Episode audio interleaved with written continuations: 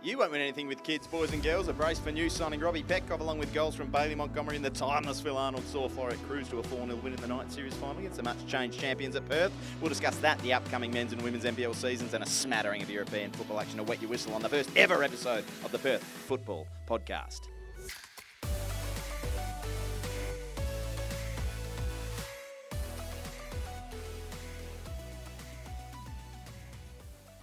Hello and welcome to the Perth Football Podcast. I'm Kelechi Osunwa.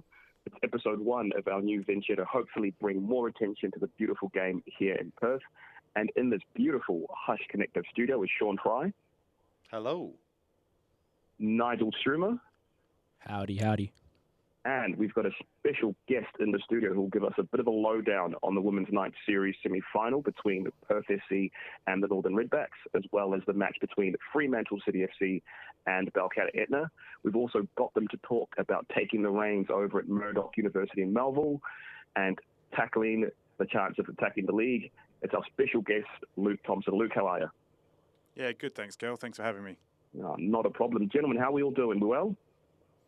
Yeah, buzzing tonight. Well, buzzing. I think we should tell all of the uh, listeners that you're obviously out of the studio, which is the mild uh, audio. Uh, what's the word? Not not problems, but the, the it sounds a little bit different uh, with Kel because he's phoned in. He does. You've got the COVID, Kel.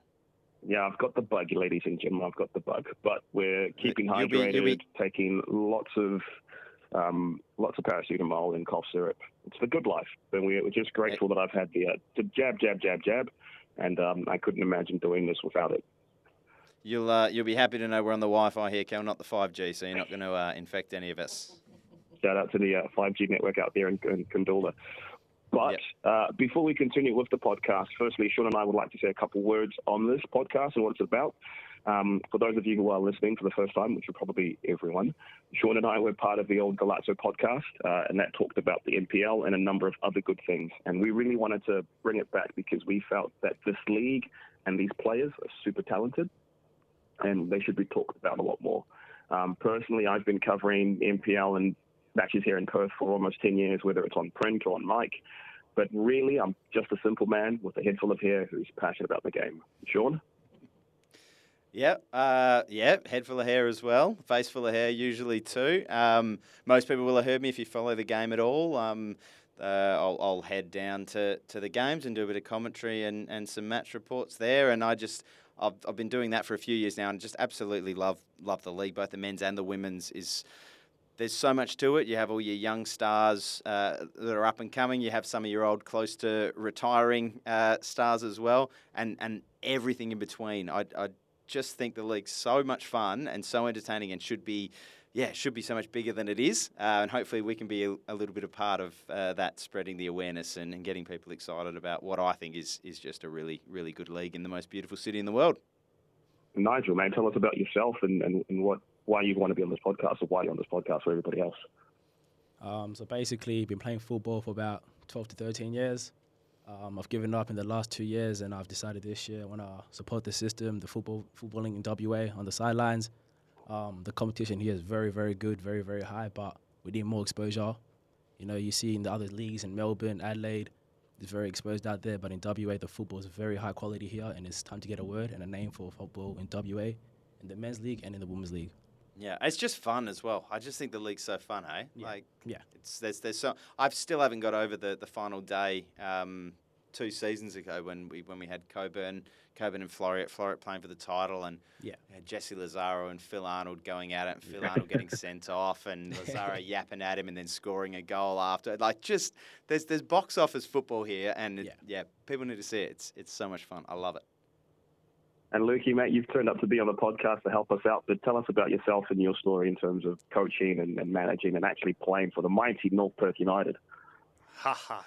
Get a throw North Perth in there, don't you? Um, oh, well, I started at Sorrento, I guess, in my NPL journey way back as a junior, um, and then moved on to Ashfield and Morley, where I then went to England to play for about three years, and then I came back with an injury and just pretty much moved into the amateurs and socials and got into North Perth because when I went down there, they actually cared about all teams, not just the first team, which I mm. think is, can be quite rare in WA football.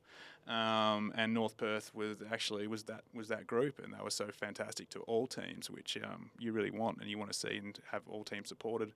Um, got into I'm a school teacher by trade, uh, sport teacher, so I've been involved with the soccer program at Trinity College for well 15 years now, and uh, so that's where I met Mark Jones, who was uh, helped me with the, at the uh, at the program there, and he's got me involved with Murdoch this year. So yeah, very short. I was very short journey from there. We coaching last year at Kingsley in the state league. Uh, happened to pick up a, a, premiership, which was nice for the Resies uh, with Ben Andrews. Um, yeah, really enjoyed it. Getting into coaching, just an extension of teaching, really, and yeah. yeah, moving forward with that. Where'd you play in England? Uh, for Wapping, down in uh, East London there, mate. Nice. Won't pretend I've heard of him. It's all good.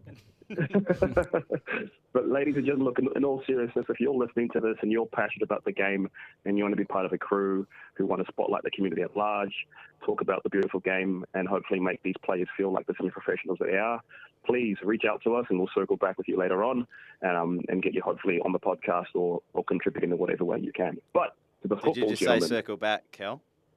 That's your uh, that's your recruitment speak sneaking into our podcast. Rule number one, Sean ABC: always be recruiting. so. but yeah, seriously, and, and even like you know, just the unsug clubman. If you're a, a, an important member of a club, or you know an important member of, of your club, get them to ring us up. We want to talk to everyone. This is this is all about Perth football. This is about the community uh, behind it. So yeah, we, we, want to talk to everyone, don't we, Kel? Absolutely. There are some really cool stories out there, and hopefully, hopefully, hopefully, we can get the story about the physio who was part of four Italian World Cup teams and um, missed mm. out on the year that they won the World Cup. That's a story that we need to hear, and that's a story that's in WA. And I think stories like that, um, we need to showcase that stuff more. But first, gentlemen, yep, to the football. We'll the night that. series final took place on Saturday at Frank Drago Reserve with Floreat Athena running out 4 0 winners. Sean, you were covering the game, mate. What did you make of it? Uh, I said in the intro, Kel, you don't win anything with kids. Uh, very, uh, and obviously that's been proven uh, true time and time again, right? No one's ever won anything with kids.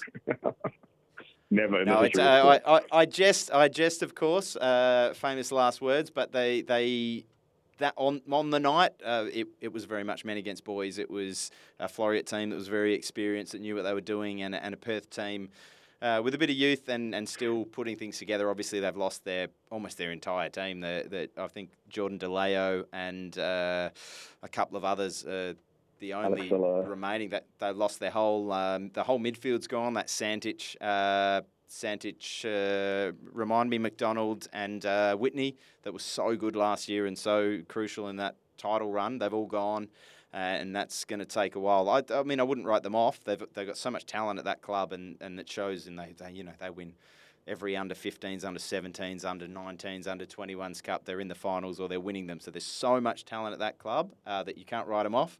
But Floreat, uh, yeah, gave them a bit of a reality check, I think, on the weekend. Do you notice anything from the match, um, Nigel? Yeah, yeah. Um, the Floreat team, man, outstanding once again. Um, you can see this season around, this time around, they they mean business. You know what I mean? Picking up one of the good signings of Robbie Petrovic and the new signing of Riley Woolcock. We saw Riley Woolcock on the left back position this weekend. He delivered a great on the first 14 minutes. Yeah, yeah, so it was Wood, Woodcock to Peck, uh, Petkov to get us yeah. get him kicked off. Yeah, the new it? duo. Yeah, yeah, yeah. Um, you see, he put another goal again. I think in the 70th minute. Yeah, two goals, and he was just unreal. I I love Robbie Petkov. Mm. Uh, I think he's probably the best striker in in Perth. That's yeah. not uh, you know, playing A League, and he's. Uh, I talked to him after the game, um, and we'll listen to that interview in a second. But uh, when you watch him play, and when you talk to him afterwards, he's not the biggest man, yeah. but he plays like a big man. Like, like when that ball striker, comes yeah. to his chest, or when it comes to his, but and the you say as well, like he holds it up, whether it's his feet, whether it's his head, whether it's his chest. Man just works hard. He's he's got everything. I and I said, yeah, afterwards, I, I think he might be what they need. The missing piece. Yeah, yeah, exactly. Can I just say, yep. I, it's been so good seeing Sean McManus playing in that number 10 role alongside Petkov. Pitkov can do it all, right? He's got this golden touch. He's real velvety. He's real smooth. He can hold the ball up. And seeing seeing McManus, who was, I thought he was the best player on the field last season when they lost that um, top four finals. He just worked and worked and worked. And to have him in this place where he can be very, very busy, very annoying, can get in behind, I think I think he's going to be a wild card for football over the year. The way the way that he can combine with um, Petkov. Yeah, I think the only thing missing with him uh, the last couple of seasons has been the the numbers, really, hasn't it? Like the the goals, the assists. That he does everything else, and now that he's got he's got Petkov in front of him, alongside him, behind him, inside, outside, wherever he's going to be, because he gets around the pitch as well. Mm. Uh, yeah, I'm so excited. I said it in the commentary. I'm so excited to see those two link He, up. he was like, buzzing. this He was season. buzzing on the weekend. He Yeah. was buzzing. Yeah, Yeah. it's it's going to be really exciting. And at Floreat, yeah, just quietly looking like a, a really really fun team to watch. I think a lot's got to be said for how much most of that group stuck together for such a long time. Mm. Like um, one of my ex-students, actually, Marco Santalucia, plays for them, and I was talking to him because he was out during the game and after the game because he was unfortunately injured for it. And that was one of the big things he says. It's just this group's been together for so long; they know each other's game inside and out, and it's that's that connection just doesn't doesn't come overnight. And you talk about Perth being the boys; that be they will take them a while to really gel and get to that point, but. Floreat, you could see that they had that connection from the start. Yeah, well, I did have a chat to uh, the captain on the night. Uh, Saldara. Jeez, I've forgotten his name already. Jason Soldaris. I didn't want to say I didn't want to say the wrong brother. It is Jason Soldaris, and uh, the man of the match on the night, Robbie Petkov, as well. Uh, and here's what they had to say. All right, I'm here with Jason Soldaris, the Floreat captain, and tonight's man of the match, Robbie Petkov. Uh, I'll start with you, Jason, captain. It's been a long uh, couple of years for you. A couple of disappointing seasons in the league results, capped off with a horrible injury for you uh, to end the season. How does it feel to be, for you personally, to be back? Didn't have too much to do tonight, but obviously you saved a penalty near the end. Uh, What's it like to be back out with the boys, winning a trophy? I know it's pre-season, but it must feel good. No, it's, it's uh, no, it's a good feeling, especially that disappointing end to last year for, for myself, and you know, it's, it's good for the boys together. To you know, we, we had a rough start to the night series, and to come out like we have, it's um, it's fantastic for the group. Great. And before we hand uh, over to our uh, man of the match tonight, tell me a bit about the man standing beside you. Could he be the uh, that final missing piece to get you over the line? He was sensational tonight, wasn't he? Oh, it was fantastic tonight. It's it's so refreshing having just a nice target man that will hold the ball up, you know, and it's he's he's been a big part in our in our night series, and hopefully he's a big part in our season also. Brilliant. And Robbie, over to you. New club, uh, new colours.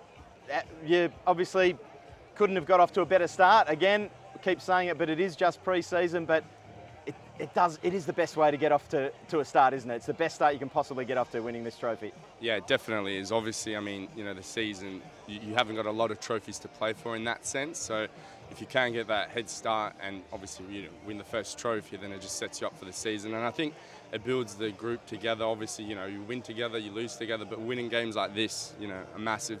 Obviously, for the club, it's it's something to play for, and obviously, as a group, you just you build that togetherness. Yeah, and obviously some talented players you've got playing alongside you. Uh, Sean McManus is always a live wire. You've uh, got obviously Ambrosio up there with you, that playing with the, alongside those players. Have you found a connection with them in the pre-season? Do you think that'll develop throughout the year? Yeah, definitely. I think all the boys, we all, I think we all play for the team, which is obviously incredibly good. I think that's the thing. We all want to win, so there is no selfishness in that sense, which probably sometimes we probably should shoot more and do things more. But I think we all look out for each other and we're just, you know, all trying to obviously win for the team. Well, you did win for the team tonight. Two goals for yourself, a couple of saves, including a penalty save at the end there for you, Jason. Perfect start of the year. Let's keep it going. Congratulations. Go celebrate. Cheers, boys. Cheers, man. Have a good one.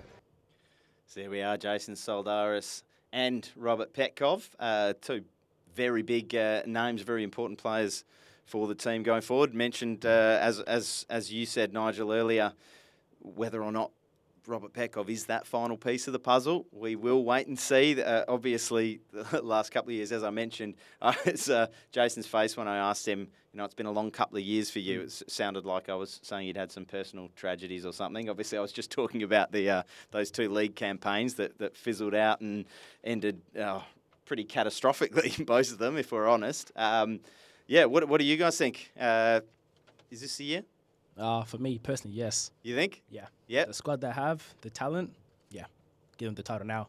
Oh, I think they're out there, but you can't write off the young. I, I agree with- with Perth, the young kids, but also the job Fergie's doing at Stirling has been phenomenal. Um, I know they've just been promoted, but Just up and right in the title race, you reckon? Oh, all right. Don't know. We'll see. We'll, ha- we'll see. But That's yeah. all right. No, that's all right. So we, we love it. We love a dark horse, don't we, Kel? Oh, mate, I um, I reckon Stirling look good. I think I think you think about it, they've got last year's gold medal winner and a top goal scorer as well. Their midfield looks super super solid. Is the the name escapes me right now, but their captain um, plays in midfield, number six. He is an absolute baller, and he leads by example. And, and last week when they went down to ten men, he went to centre half and almost controlled the game from centre half for a team down to 10 men. So I wouldn't put it past them because they do have the firepower and they do have like some talented players that are out there. I think I think what's really exciting about this year is it's probably the most wide open season for a while. And you wouldn't be surprised if we've got a new a new name on the trophy for the first time because it's always just been Balcatta in Perth. Yeah, yeah, uh, yeah. I, d- I definitely wouldn't be surprised to see see a new uh, name, but well, yeah, whether that name will be Stirling or not, we'll have to wait and see. Can I just say one more thing about that Floreat squad? You say whatever you want, mate. It's your podcast. It's your. I was going to say it's it's been really impressive seeing Jesse Fuller transition from almost gold medal contending um, midfielder to just to all round really good centre back, and also Nick Ambrosio going from striker and the number ten role that he's played to play in the midfield role. Because you've got to remember this team don't have Dean Evans anymore, and the fact that they can still compensate and still obviously it's, it's hard to replace Dean, but to still have that quality in that midfield and in that defense, it's something else. Yeah, I think set pieces are going to be a big test for them, or going to be really important for them. Obviously, there's so many goals. Got like uh, Dean Evans to Chris Soldaris was just a set piece over and over and over again last year. Um, the, even score multiple goals in the same game, it was just rinse and repeat, uh, and that's such a weapon, and was such a weapon. I think Ambrosio is probably the one that'll be standing over most of the dead balls uh, if he can put them in that area. And I mean, when you got Petkov in there as well as as Chris and and a, and a few other bodies, you yeah, if they can score as many goals as they did last year on set pieces, I think they'll uh, they'll be right up there. Um, look, I've got a question for you, mate. Petkov Yeah, talked sure. about it being one of the very few trophies that you get to win. And so I know from a player's point of view, and especially as someone who's in the night series right now on the amateur level, like you really, really want to win them. And, and to a certain extent, you're almost pushing yourself harder than you should be for a preseason. So, from a manager's point of view, like how do you go into the night series? Uh, for me, it's about preparation for the season. Especially, I think it's being competitive is so much more better for the players over just a friendly game. But once you get into the finals, that's a whole different. Once you've got a chance to win it, you, you know, any manager, any player, they want to win everything they can. Um, but yeah, I think especially in the group stages, for me, it's just about getting the team to gel, getting to getting to putting the structures in place that you want to have going forward. And if you can get through to those to those knockout rounds, then definitely it's you want to win that trophy for sure. So what happens theoretically speaking if it's the last game of the group stage and you know that a win will put you through? Do you do you still rotate the squad, or you going? Come on, let's let's let's do the Oh, I can tell you from experience 60 for myself that I didn't rotate my squad. I definitely went to try and get the result to get through, because you know you, it's more it's about more competitive matches, and there's Yeah. nothing you can't take away something from competitive matches. Like it doesn't replicate getting having a friendly match at all. So um, you want to put the the players under pressure and and have the intent that intensity of what a game's about. Perfect. Look, before we go into part two, um, Nigel, what, what teams and players have kind of impressed, surprised you so far? And, and boys, you can all chip into this as well. Uh, like once again, man, I think yeah, just Floreat this this um, night series have really impressed me. You know, did it win the first game, put their heads back up together, got the four wins again, got into the finals and got the job done. It's a very very good squad this year with lots of experience. You know, you got the likes of Dennis and centre back, you got the likes of Nick Ambrosio. You know, you got all these boys who've been together. So, you know, they've really impressed me. They've done the jobs. Um, Stirling looking phenomenal this season. You know, coming from State League Div One, they've came into this night series. They've meant business all the boys on that pitch have meant business. So, yeah, Stirling and Floreat two teams that have really impressed me this um, yeah, this night series. Yeah, I don't have much more to add to that. I, I, I would say the same. I, I've already said sung sung Floreat's praises. I don't want to do that too much. Yeah. Um, but yeah, they, they, they, Sean. they, but they've They've set their stall down. Yeah, I know. I know people have been. But I've had Floreat people complaining to me last year that I was too biased towards the, towards the Perth Glory on, on my calls, and then, then I'd go down to go down to Rockingham and have them tell me I was biased towards uh, and yeah, it's it's uh, it's always good when you're getting everyone tell you you're biased because I think that means you're doing a good job. But All right, look, well, that will be it for part one. We'll be back for part two, where we give you some predictions and talk a little bit of the real NPL. Welcome back to the Perth Football Podcast. It's with me again, Kelechi Osunwa.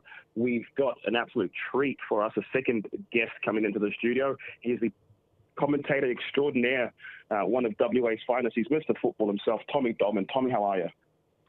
Good, thanks, Kel. Thanks for having me on the show, and, and looking forward to being part of uh, something to be, uh, where we can talk about the local game and, and, pump it up a little bit. Very excited for the season ahead. You tell the yeah, truth, we're absolutely though. gutted you can't join us in the studio, mate. But uh, we know moving forward, hopefully, we'll see you almost every week or every other week. Tommy, you've got to you've got Yeah, to be honest with the pod, mate. You told us beforehand that you have had a rough day. Don't just t- come on here and tell us all you're great. Just like we want we want some uh, integrity to the pod.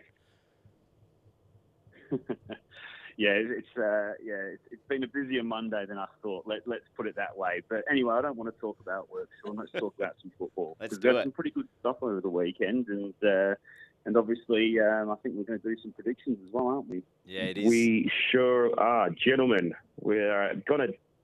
The boys are going to give us all the tips on these statistical categories. Now they're important categories, and you, we want us, we want you, the listeners, to obviously hold us accountable and know that we're making these as informed decisions as experts in the field. So if we get it wrong, you better scream and shout it at us at every game that you see us down at. yeah, we know what we're So, talking about. boys, I want to know who you think is going to be the league winners, who you think is going down, who you think is going to be the top goal scorer. We also want to know who the naughtiest boy is going to be and who the naughtiest teams are. Okay, can you tell us what, what what what do you mean by naughty? We mean uh, by someone who takes after my own heart uh, in terms of yellow cards. So Okay. the team with the most yellow cards or the team with the most. I tell you what, we'll do it this way. Every yellow card is one point. Mhm. Every red card is three points. Great, I We'll love get it. the naughtiest person and the naughtiest uh, naughtiest team. So we'll have a naughtiest boy table um, and uh, and a naughtiest team table. Perfect. Love it. All right, who's kicking us off, boys? First predictions. Oh, league champions, I think for me will be Stirling. Um, I think Fergie's done a wonderful job, and you know they started with a huge win over Floreat. I know Floreat have come through and won the preseason, but you know in me I hope that the, a team like that can come up and do go do a double. You know, one to another. Love it. Right, what about the rest? Go, Oh, so that's geez. that's your win. Who's going down? Going down, oh, I'll be controversial again and say glory. If they can, if they can go down, don't know sure football. I'm not sure with the football west if they'll let them go down or not. Well, okay. Whoever who's going to finish last? You'll say the glory. Um, oh, um, let's go Armadale. I'm not. I'm not too sure on that one. I haven't followed it too much, but hey, Is you just think Armadale's the safest because it's the Everyone's furthest it's the away? furthest away. It's the one. I, the one I know. No at love least. for Army. No You, love for you- Army. you never go. You never go down there. You're Nah, never just mate. strolling through Armadale. Yeah. It's, no, You got to be the one I know the least about. To be fair. All right, naughtiest boy, naughtiest team. Oh, I've got to stick up for the goal. You know, being an ex-goalkeeper myself, naughtiest boy is definitely going to be Cyril. I can see him being a bit late in a few challenges with the old legs coming out. You can always trust him to uh, to, to throw a little sucker punch in here and there when he's a bit grumpy, can't you? Yeah, no, Cyril's good value. So no, Yeah. And naughtiest team. I actually might go for Stirling again as well. I think you know with the big, with the, with the, love that's, it. That's the only thing that I think that might derail that that chance of going up is uh, th- hopefully that can be a bit disciplined, and I'm sure Fergie will keep it all organised for him. Best and naughtiest. Love it. Yeah, why not? Cool. Nigel. Ooh, league champions. Said it before, I say it again. Floreat Athena. They're gonna do the double double this year. Yeah, very strong side once again. Lots of experience. Like I said, Robbie Petrovic has been signed. Sean McManus looking sharp. Yeah, got Floreat this season. Cool. And and the rest. What are the questions again? Go, who, who's going down? Who's going to be the naughtiest boy? And who's going to be the naughtiest Alright, team? Going down, my prediction this season is gonna be Cockburn. Losing a fair few players to Perth this season. Do they have you know the new new numbers? You know, is it strengthened this year? I'm not too sure. I've got Cockburn. Naughtiest team, it's got to be Armadale. Yeah, Armadale. They're always naughty. You know, 3 p.m. 3 p.m. Saturday, Armadale Football Club, rainy. Oh my days. we all know the stories. We all know the stories. You know the ref's notebook's going to be busy. yeah, yeah, yeah. And who's who in particular is going to be the going to be the naughty boy? Going for a wild one this year from Gwelup. I'm gonna go Friday Zico. I'm going Friday Zico this year. yeah, yeah, yeah. Your mate, Kel. Oh, I've never met Friday in my life, mate. well, he's met your studs, I think. Twice. Uh, all right, I'll uh, I'll go. I'll go league winners. Uh, I'm going to pick an absolute roughie and say that the the Bayswater and Perth dominance continues, and I'm saying Bayswater City come out and win Not the NPL out of nowhere. All right, we haven't mentioned Bayswater yet. Floreat- Yeah, t- g- dig into that No. for me for a minute, Kel. Why, why Bayswater? honestly, I think that they've they've kind of got that really decent experience or decent balance of experience um, and a little, little bit of youth as well. They do have like the old school pedigree um, in terms of in terms of just they're a club that's done it and they've won it before. Um, and basically, I think that the season is going to be the most open season in a while. Um, and unfortunately, Floreat, they have some kind of hex on them because whenever they look like they're going to win the league, something bad happens to them. So that you're blaming Um, them so for I think it'll, I think it'll be Bayswater to finish it and win it, and I also think Sorrento will probably finish second. Wow. Sorrento. Okay, keep going then. Who's Uh, going who's down? going down? This will shock everybody. I think Gwelup are going down. That doesn't shock anyone, Kel. They were atrocious last year. Uh, in the night series as well, they they didn't win a single game. They scored two goals, conceded ten. I know that the boys have got a lot of players that were missing. I know it's at a real young side, but it just it just just kind of just looked a little bit funky like when I when I saw them play. Yeah. Um, in terms of naughtiest boy, it's hard to beat Cyril. Cyril, like you tell me that he's getting the most yellow cards, and I'm like, yeah, cool, I believe that. Um, but since you've picked him, I'm going to go with uh, he's got to be the, the, the league favourite. Dennis Gallen, he got 11 yellow cards last year. The closest person got eight. I, I reckon he's good for at least nine. Okay. And naughtiest team? And uh, naughtiest team, and the exact same kind of notion that Nigel's gone with. A cold, rainy, wet day up at Windy Hill, Sorrento. Very good. That's who I got. All right, I'll throw Tommy, my. who you got? Oh, you go first, Tommy. Um, so mine kind of overlaps a little bit with um, with, with what a lot of the guys have said so far. Maybe it's recency biased, um, but Floreat were very impressive on the weekend. And I think what was said a little bit earlier on, I think they're just such a consistent outfit. They've got so much experience, um, and you could see the chemistry was, was there.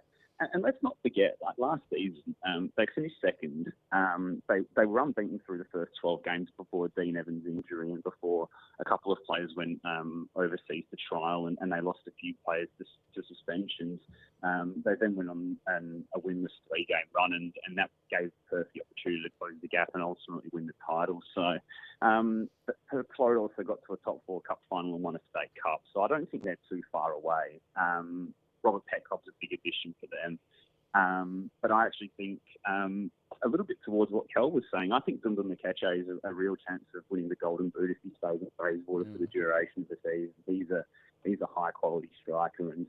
And, and one I think is braced for a big year. He's shown signs. Um, he, he did have a spell in Victoria last year and then did come back. He scored a wonderful goal later in the campaign, which could have um, I think it might have actually been the goal of the year last year. Actually, it was a brilliant goal um, at Frank Drago Reserve. Um, in terms of some of in terms of some of the other picks, um, what what are we looking at here? Um, I've forgotten. Oh, um, so I think Cyril's obviously going to be a leading contender for, for the player. um, that's I, I can't really um, disagree uh, with too much of that. I'm going to take a slightly different angle with the team. I, I think Glow Up um, as a young team, as a revitalised team, are going to be really energetic. I think they're going to be getting around the pitch a lot, and I think with some of that that youth, you know, youthful exuberance and that inexperience, there may be a couple of uh, maybe slightly late challenges, not particularly aggressive or dirty or anything, but more through enthusiasm than anything else. So I think um, it's going to be a, a bit of a learning year for Mitchell Francis and his team, and um, and, and, and, and, and there may be a few cards in the early part of the season while they're still trying to get to grips with things. So um, that, that's that's pretty much um, my predictions across the board. Um, I think I think I think the interesting watch will be Glory as well. Um, a lot of players like Gio Colley and um, and the likes are obviously still with the A League team as well. So how quickly they can get them back and then um, push up um, to a similar position that they did last season is um, is one to watch. I think. Okay, And who's going down? See, I'm not going to give you a team to go down, Sean. I'm, I'm going to. You're just going to sit on the fence. You've got to pick I'm one, Tommy. Come firmly on. the fence. I've, I've got to interview these coaches throughout the year. Yeah, Sean. so do I, mate. me, make, make, me making a prediction um, that someone's going to go down is not good for my uh, prospects of writing a story or uh, uh, or getting some help with some commentary notes during the season. So, Okay, so um, Kel, just I- write in- down. in I know you're writing down everyone's predictions, Kel. Were down there last year are going to be teams that um, they're going to need a lot of improvement. I, I can't see anybody from that upper part of the tier really particularly falling down. I can't I can't see a Sorrento sliding. I can't see a Perth um, or Or Floreat sliding. I think Bayswater will improve to what to what Kel says, and they'll be knocking on the door of the top four um, potentially as well. Um, so, so it really is incumbent on the likes of um, of Cockburn and Gwelup and, and Balcatta in a sense as well to maybe prove um, that they have progressed from last season, that they have got something out of the box. Cockburn and Gwelup are very young. Um, and Balcatta are a team that showed some encouraging signs under Michael Johnson when he came in the last at the end of the season and had an unbeaten run, and they stayed up as a result. So, yeah, interesting times ahead at that part of the table.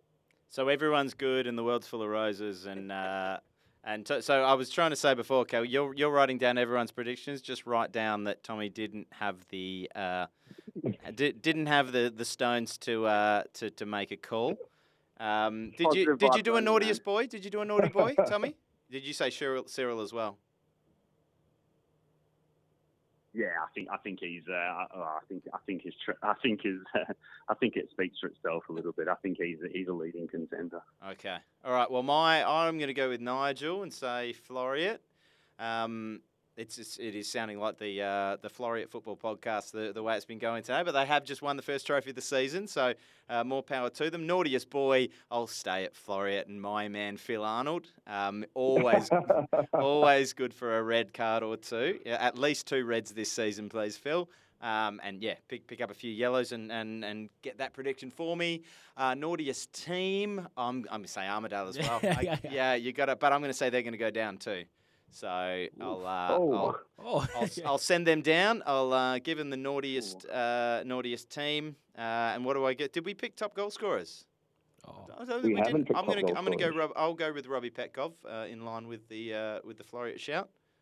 Um, Yeah, I'm with Robbie as well. He just looks so good on the we- on the weekends. Like his movement all over the field, holding his hold up play, and you know that from that his movement into the box off that first goal for the cross was that just excellent. Yeah, I've got Dumba this season from Bayswater. If Dumba's fit, energetic this season, he can get it.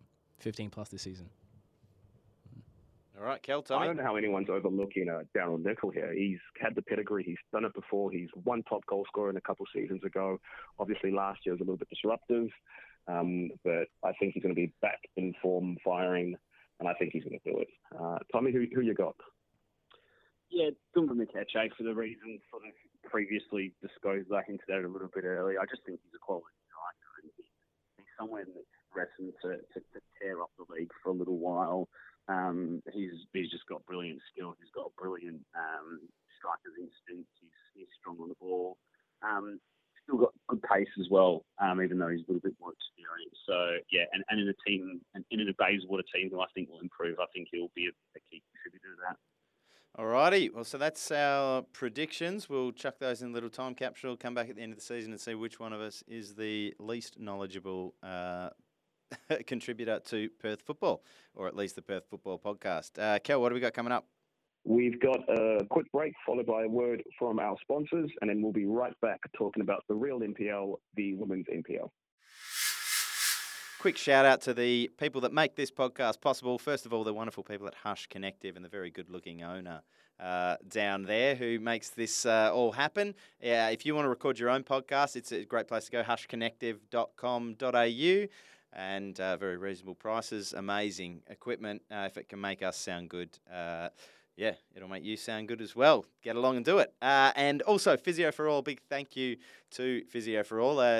Best physio studio in Perth, uh, located down between Armadale and Cockburn. If any of your players need to get down there and sort out a few uh, tweaks and niggles. Um, she also does uh, animals, horses, dogs. If any of your pets are lame, she'll sort that out for you as well. We're going to get you some wonderful deals from these people as well. Haven't sorted that out yet this week. It's the first uh, week running.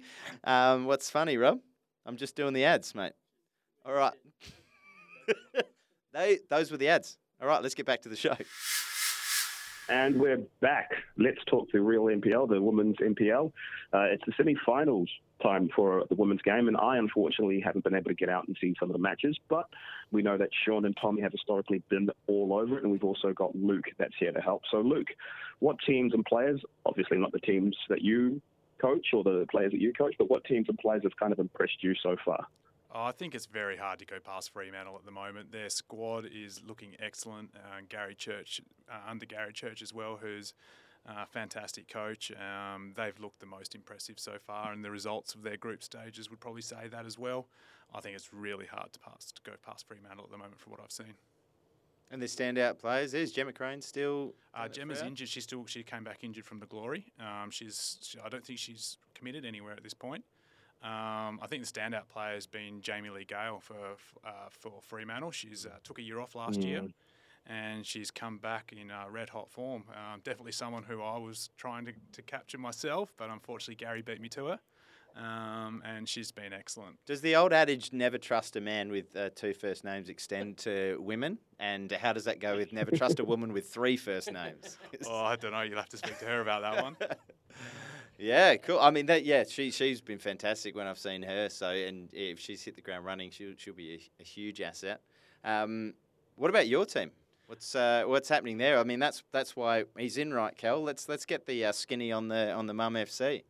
Uh, my team, we I would say we were a victim of our own success after having such a, a wonderful year last year, taking the treble. Um, many of our players got invited into the glory setup, uh, whether as players or train-ons and uh, looking, and they want to, you know, progress their careers. And many of them have headed over east to play uh, Sydney uh, into the Sydney NPL, and um, and Ellie's gone to Tasmania to link up with the NPL there. I think they've got a connection. Her team she's gone to has got a connection with um, Heidelberg in Melbourne to get some more exposure. Wow. So I think a lot of the girls have, um, um, you know, looking to take that next step, which as much as it's not great for us this year, it's also is a good thing for the club to say that we're developing those players to go, to go to that next standard. And I think that's what we've really got to take out of it is that we're able to um, produce those sorts of levels of players. It's also going to be a little bit difficult, obviously, with what's happened with Tia. And um, I know that last year Katie Schubert wasn't there for the entire season. So what's that like for you? There's, there's obviously added pressure because you don't want to be replacing the person who won three titles, um, but also when you're having such key players who just aren't available. Yeah, we've got a big, uh, big change in our squad. Um, three of our senior players weren't getting as much game time as they liked, and they looked elsewhere. Um, then obviously Katie's just had uh, had a baby, but um, she, she's a wonderful player, wonderful person, and a great football mm. mind and I've actually been fortunate enough to secure her as my assistant coach for this season until she's ready to come back. Um, for myself coming That's into awesome. yeah for myself coming into the women's game, having someone of such you know knowledge and uh, in the game, and she's, a, she's got an amazing football brain, and it's, it's wonderful to have her beside me to you know to pick the brains out of, and also to help with recruiting because I'll be coming from the men's football. Um, I've got, I don't know as many of the players as what some of the other coaches are, so to have her on my side has been wonderful. Um, yeah, Tia coming back to Tia, that's she's been with the movement of all the players. She's been incredible. Um, I, she's been a real leader, um, cap, captain of the side. She's and with our squad being so young now, she's been um, just driving everything at all pre-season. And to have what's and to have her injury is just is it's been a real loss. Yeah, give us a give us a bit of background there because obviously uh, everyone listening might not know uh, what's happened, but Tia was obviously. Uh, Player of the Year last year. Absolutely my favourite player in the WNPL to watch by a country mile. Just I'd always Knows I- I- everything about her game. any any game I commentated, the best battle on the pitch was Tia and her fullback. Which no matter what game it was, it was always entertaining, and she would just go and go and go. Scored some wonderful goals, including cup finals and and winning goals. She was so so important, and then it was a, a pretty horrible injury, wasn't it? It was, yeah. She um, it was in the game against Redbacks, and unfortunately there was a collision with the goalkeeper, which she went over the top of and landed on her back, and uh, she's fractured her back in three places. Um, and the prognosis is that season out. She's um, she's been into Royal Perth to see the spinal team um, there, and they've really given her a really good care plan and a way forward. And it's really good to have she's got that light at the end of the tunnel. But we're looking at least six months till she's back on the grass. So um, still a long way back, but and she's you know she's still in a lot of pain. I'm in contact her with her every day, and she's such a positive person. She's like always trying to. She's Mm. asking about the girls all the time, how they're going. Like she's always involved, and I definitely will be using her football brain as well to help me along um, as much as I, as much as I can. Yeah, well, I think on, on behalf of myself and everyone here at the Perth Football Podcast, obviously all our best wishes are with Tia and her recovery. And yeah, we, she can't get back on the pitch soon enough, in my opinion. Oh, she's yeah, she's a wonderful player, and as I said, around the club, she is just a delight. She's been she's been so much help for me coming into you know moving into the women's game. She's just embraced it, embraced me, embraced my philosophy of football, and yeah, it will be a big loss. Yeah. All right. Well, we're not going to do our uh, our predictions yet because we haven't got down to those uh, many of those women's games yet. Obviously, their night series a little bit behind uh, the men. So we got the the final coming up in two Yeah, weeks. two weeks, think. semi-final Yeah. this weekend coming up, Yeah, and so then final we'll, after. we'll definitely be down at the final. Hopefully, try and get down to some semi-finals because yeah, we want we want to uh, be well. Uh, well informed when we make our decisions on uh, on naughtiest girl and uh, all those important things. Uh, so we'll do that in a couple well, of weeks. What we can do is is ask, um, Luke, who, who do you think makes the final, mate? Perth FC and the Redbacks, and obviously Fremantle versus Balcatta, isn't it? Uh, well, I've already stated my love. For, well, I'm not going to say love, but uh, how strong I think Fremantle are. Um, I think they're into. I think they'll make through to the final, and I think it'll be a very close one between Perth and Redbacks. But I think um, Redbacks just have a very consistent squad from last year, and I know Pete with his Perth squad still got a few players looking to come back and uh, to really complement and round out their squad. So he was not at full strength yet. So I think Redbacks will get through versus Fremantle, and I think Fremantle will take it out. Awesome, mate. Look, I, I do have a, a really quick tangent just to show you the kind of character that Katie Schubert is. Um, a few years ago, we were running the Hub Football League, and one of our teams was short. And she used to be the au pair of um, of Neil Hookway, who runs the football centre. And so we called her in to come and play a men's game. And um, you'll obviously, you know, situations like this happen. A lot of the times, the boys want to go easy on the girls and everything like that. And she came in, slide tackled, won the ball, bumped off another player, and made this through ball. And all of a sudden, was just like, oh, I need to bring my A game here. Like Katie is an absolute phenomenal footballer, and I remember seeing her in, in centre midfield and just boss, boss, boss, boss the games. Um, so the fact that obviously she started a family, which is awesome, and she's still going to be there for you, mate. You've got yourself an absolute winner in Katie. Oh, I can't agree more, mate. She's been outstanding from day dot from with me, and she's keen to get back on the field. She's just obviously when the body's ready. Um, she's working very hard to make sure that happens. But until she's on the field, I'm definitely making use of that brain. That's for sure. Just just wanted to chime in myself. Sorry, and just ask for a couple of questions about a couple of players as, as well who sort of caught my eye. For um, Mum FC, obviously, granted that we've got him on the show. Um, Charlie Wainwright's a, player that I've I've sort of enjoyed watching um, watching her sort of develop in, in what's been a pretty um, experienced team in, in the first two seasons of the NPLW. But I- but I find that she's a really good ball playing um, creative midfield player. And, and, and she has got that opportunity to get in that box a little bit more and, and, score goals as well. I think she's definitely got the technical ability. So, so what sort of steps do you think is, is the next one for her um, to push on another level this season? Uh, she's, I think she's ready. Um, myself and Mark talk to her constantly, and I know Mark's a huge fan of her. I mean, she was competing with Sadie uh, Lawrence and Jamie Gibbons and um, and Grace Betty all last year for those midfield spots, and was keeping them all out. Like she, she earned her right to be there in, in that squad. That was amazing. And um, I think she's, I think she's ready to step up into the glory setup right now. She just needs to put um, put a few more, se- um, hopefully just this season to be seen and be recognised. But I think she's ready, I think she's well and truly ready. And just one final one as well. Do you think um, do you think Abby Green will be returning to the club as well? Uh, no, Abby's already signed over east. She's actually living with Baxter over east at the moment. So no, she's um she's one of the players that's moved over east. Okay, no problem. One of many. You tough, weren't kidding tough when you replace. said the victim of your own success there. Yeah. Yeah, no, I think um, if you, I think we've got seven to eight players at the moment from last season's squad that have uh, either looking for greener pastures for more game time or looking to progress their career by move, by moving over east. So, yeah, we've got a really young squad this year. We've got a lot of the girls from the 21s from last year stepping up. Um, I've also signed Cam Barrero from the NTC uh, program last year, and she's come in and she's been excellent as well. So we we're going to be young, we're going to be inexperienced, which is a bit different for Mum FC. But um, I think we, we've got a we've got a very competitive team.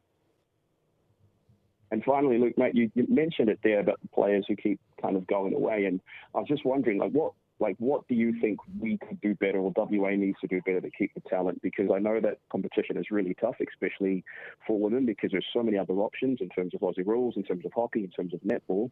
So, like, what could we do better to keep talent here, or keep talent here for longer before they go out east? Um, that's a very good question. I'm not really too sure. I think obviously the money side of things, like to be able to get paid, pay the players more, to pay to be able to get uh, high level quality of staff on. Like I know trainer wise, most clubs only have sort of uni students helping out with the women's teams. Um, that I mean that's been highlighted for me obviously recently with injuries and things like that. What we we need to make sure that we've got as high quality there. But um, yeah, I think the money really into the women's game, whether that's through the players, whether that's what Football West put in. Um, I mean, we can only train twice a week because the girls can't afford to take the time off to go add in the. Th- I know the men's game, most of them train three times a week, have recovery sessions. I mean, that's all stuff we would love to do, but financially, it's just not available for for us to be able to compete at that level. And I know over east they can do that, um, and that's why the girls go there for a more professional environment. And we, I know the clubs do here do a wonderful job. They do everything they can, um, but it's just it's, they're they're hamstrung. I think. Well, it's a problem problem with the men's game as well, isn't it? When you see like Perth and the, the likes of those players that they've lost over east, I think it's uh, yeah, hopefully something that we can start heading in the right direction. And I'm not sure what the answer is, and I don't know how to answer that question or get that help. But yeah, it's Well, that's what we got you in here for to not be able to tell us anything, Luke. So yeah. I've, I've done it well, obviously. no, mate, thank you so much. Um, obviously, having Luke here, we've spent a little bit more time uh, than we would normally talking about uh, his side and and the, the WNPL, which we're all really looking forward to uh, to talking about once we get to that night series final that that I think you and I will both be at. Tommy, are you down at that one as well? Uh, still to be determined, but I imagine I will No. be. Yeah. Okay, well, ho- um, if the team seem to reunite again like we were on Saturday, sure. Yeah, hopefully I'll see you there. Look, we're just going to take a really quick break uh, and jump back. We do want to talk a little bit about European football on this podcast as we go forward. Uh, this one's obviously run a little bit long, so we're just going to make it really short and sharp. Uh, what part? What part are we on? Is this part three? All right, then. Then what comes after three? Four. We'll be back with part four in a sec. All right, we are back for part four of the Perth Football Podcast. It is European football time. Uh, we are limited here, boys. We've we've run just under 50 minutes so far, so we do need to wrap things up. But we are privileged to have two massive Leeds fans uh, in the studio, or one in the studio and one uh, phoning in, Tommy and Luke. So I'm just going to ask you this one question: uh, Why are Leeds staying up this year? Ah, for me, it's because we're better than Everton. Uh, Yes, correct. With three Liverpool fans here, that is the correct answer. um, I'm not a fan of Frank Lampard as a manager. I Never have been ever since his Derby days and his, what his team did to us uh, back in the Championship. Um, and all the songs that the Leeds fans have got about him are fantastic. But no, I, I don't think his style of football at Everton is going to be good enough. And we've, we'll do enough. Yeah, go on, Tommy. Feel free to jump in. Well, part of part of me thinks that uh, Leeds Leeds might be okay because there's three teams worse than them, and that, and that's kind of a little bit to what Luke was saying before.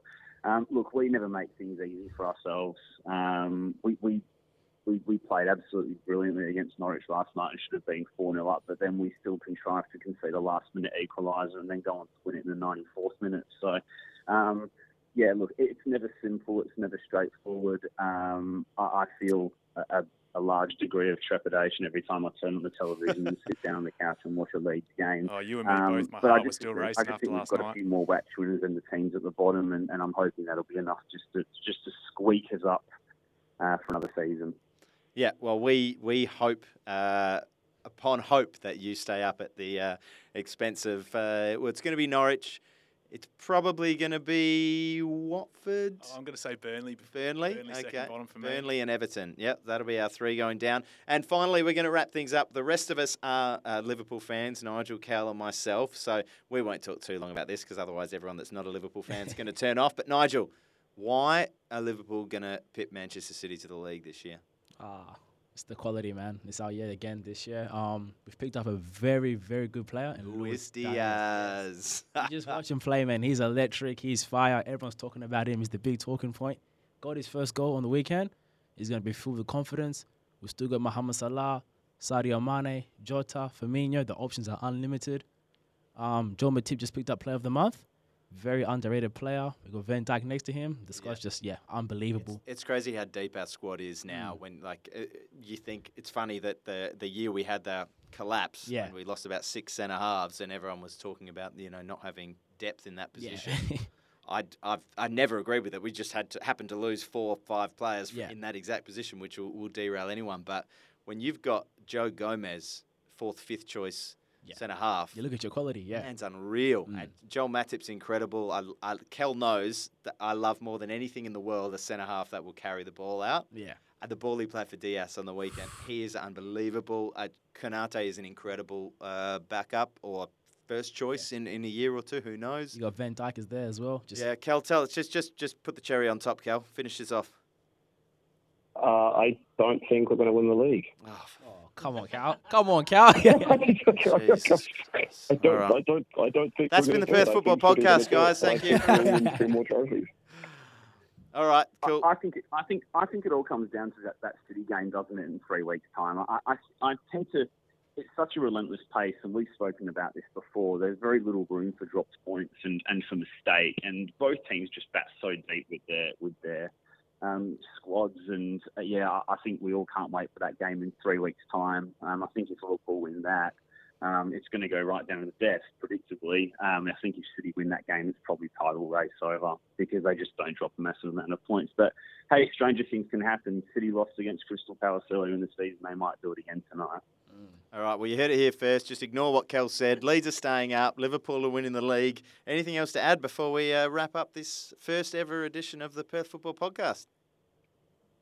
I'm good, thanks, mate. It's been a pleasure. To ha- thanks for having me on, gentlemen. yeah, very excited for the future. Been a pleasure as well. All right, let's wrap it up. Thank you very much, Luke.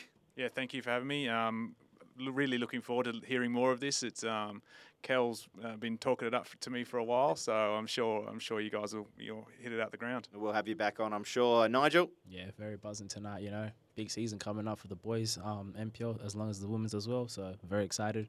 Yeah, Thank you, pleasure. Tommy. Thanks, boys. Looking forward to seeing you around the grounds, and hopefully I can make an appearance in the studio next week. I cannot wait. Hopefully, we'll be seeing you in here as well. Kel, thanks, Kel. No, no worries, guys. Thanks for having us, especially with the uh, the, the COVID voice as well. Shout out to the, uh, the boys in Blue Northforth United. Come on, boys. Uh, and thanks to myself, I'm Sean. And thanks, Robbie, in the studio here. What a wonderful man. Thank you, guys. Bye, bye, bye, bye, bye.